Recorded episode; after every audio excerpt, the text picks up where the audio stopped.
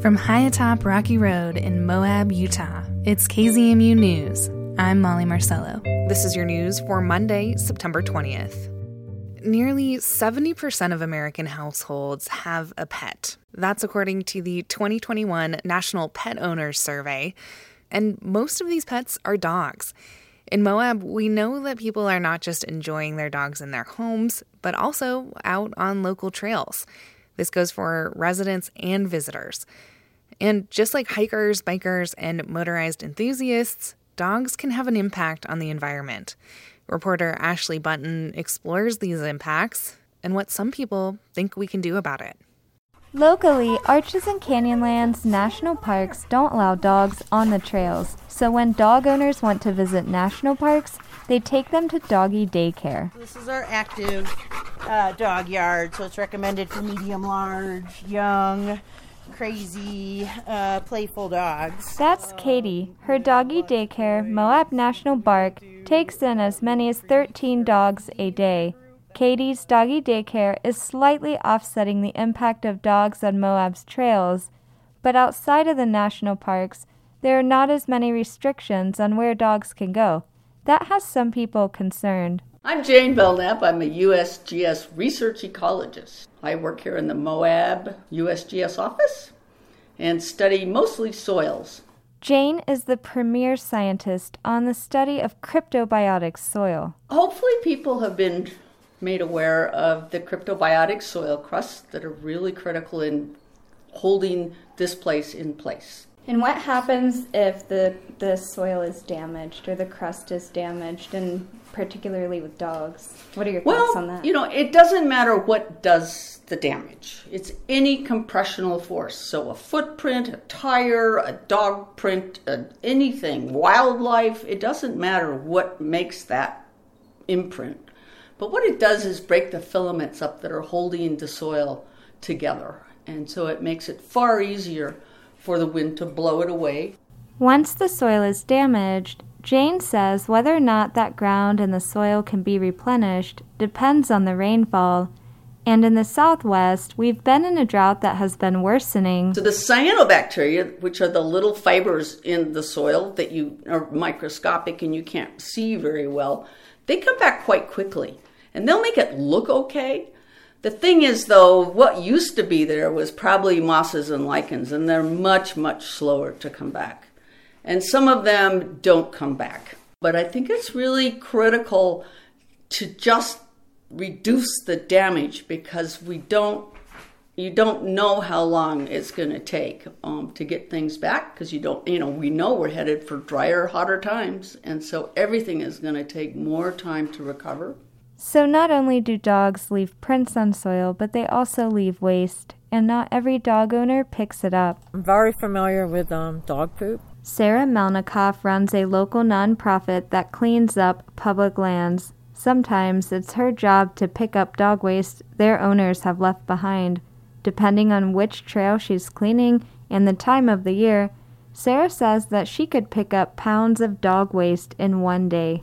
So when I'm walking around, I, I have this bag you see here, and I have a plastic bag I put on my hand, and I pick up the excess poop. It would be nice if everyone picked up their own dog poop.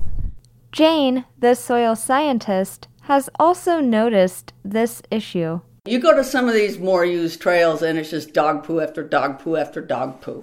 But it seems that dog waste is not the only concern locals are having in Moab. There's a growing concern about human waste being left at many of the trails people frequent with their dogs. Sue Sternberg and I spent about 45 minutes walking around a remote trailhead where she pointed out toilet paper and waste that wasn't far from a toilet. There's more disintegrated, disgusting toilet paper. And a lot of times it just blows off from the original feces. There's some on the left, um, and it's amazing. There's remnants down there. It's amazing how much there is. Sue is a dog trainer behaviorist, but recently, however, she had to employ the help of a veterinarian to understand her dog's body language. The dog had consumed human waste with cannabis in it. If you know dogs at all, Um, it's they are they will eat human poop if they get a chance. It's a disgusting habit yet, but it's you know it's risky. And with the legalization of of uh, marijuana, um, I know I was reading online that veterinarians um, everywhere are seeing an uptick in um, the toxicity dogs coming in with this mm. problem. Moab veterinarian Scott Dalgano knows more. The practice here in Moab Mill Creek Animal Hospital, I would say during the camping season, we see two to five cases a week of dogs that have the symptoms of marijuana toxicity. There are not a lot of options in Moab for places to take your dog if you're looking to keep it off the trails, reduce its impact on the cryptobiotic soils, protect it from human waste, or from spreading its own. There's the Moab National Bark, and now there are some people who are offering their homes by listing themselves on rover.com as dog babysitters. I wasn't a huge fan of leaving my own personal dog at daycare centers because he didn't do great in large in like large dog settings. So I thought this is exactly what I would want to bring my own personal dog to, a smaller I'm capped at 3 dogs a day. Dog babysitters in Moab, like Ashley Byrne, are hoping to help care for dogs, which means reducing the impact of dogs on Moab's trails by paying attention to where they go and by picking up their waste. So I'm super conscious of our impact out on the trails when we're hiking. So I'm always picking up the dog's waste. I'm always keeping them on trail. They're not running off and trampling all over the cryptobiotic soil. Um, I try to be really conscious of how we're impacting the ecosystem here in Moab. I'm certainly not anti dog. I have a dog.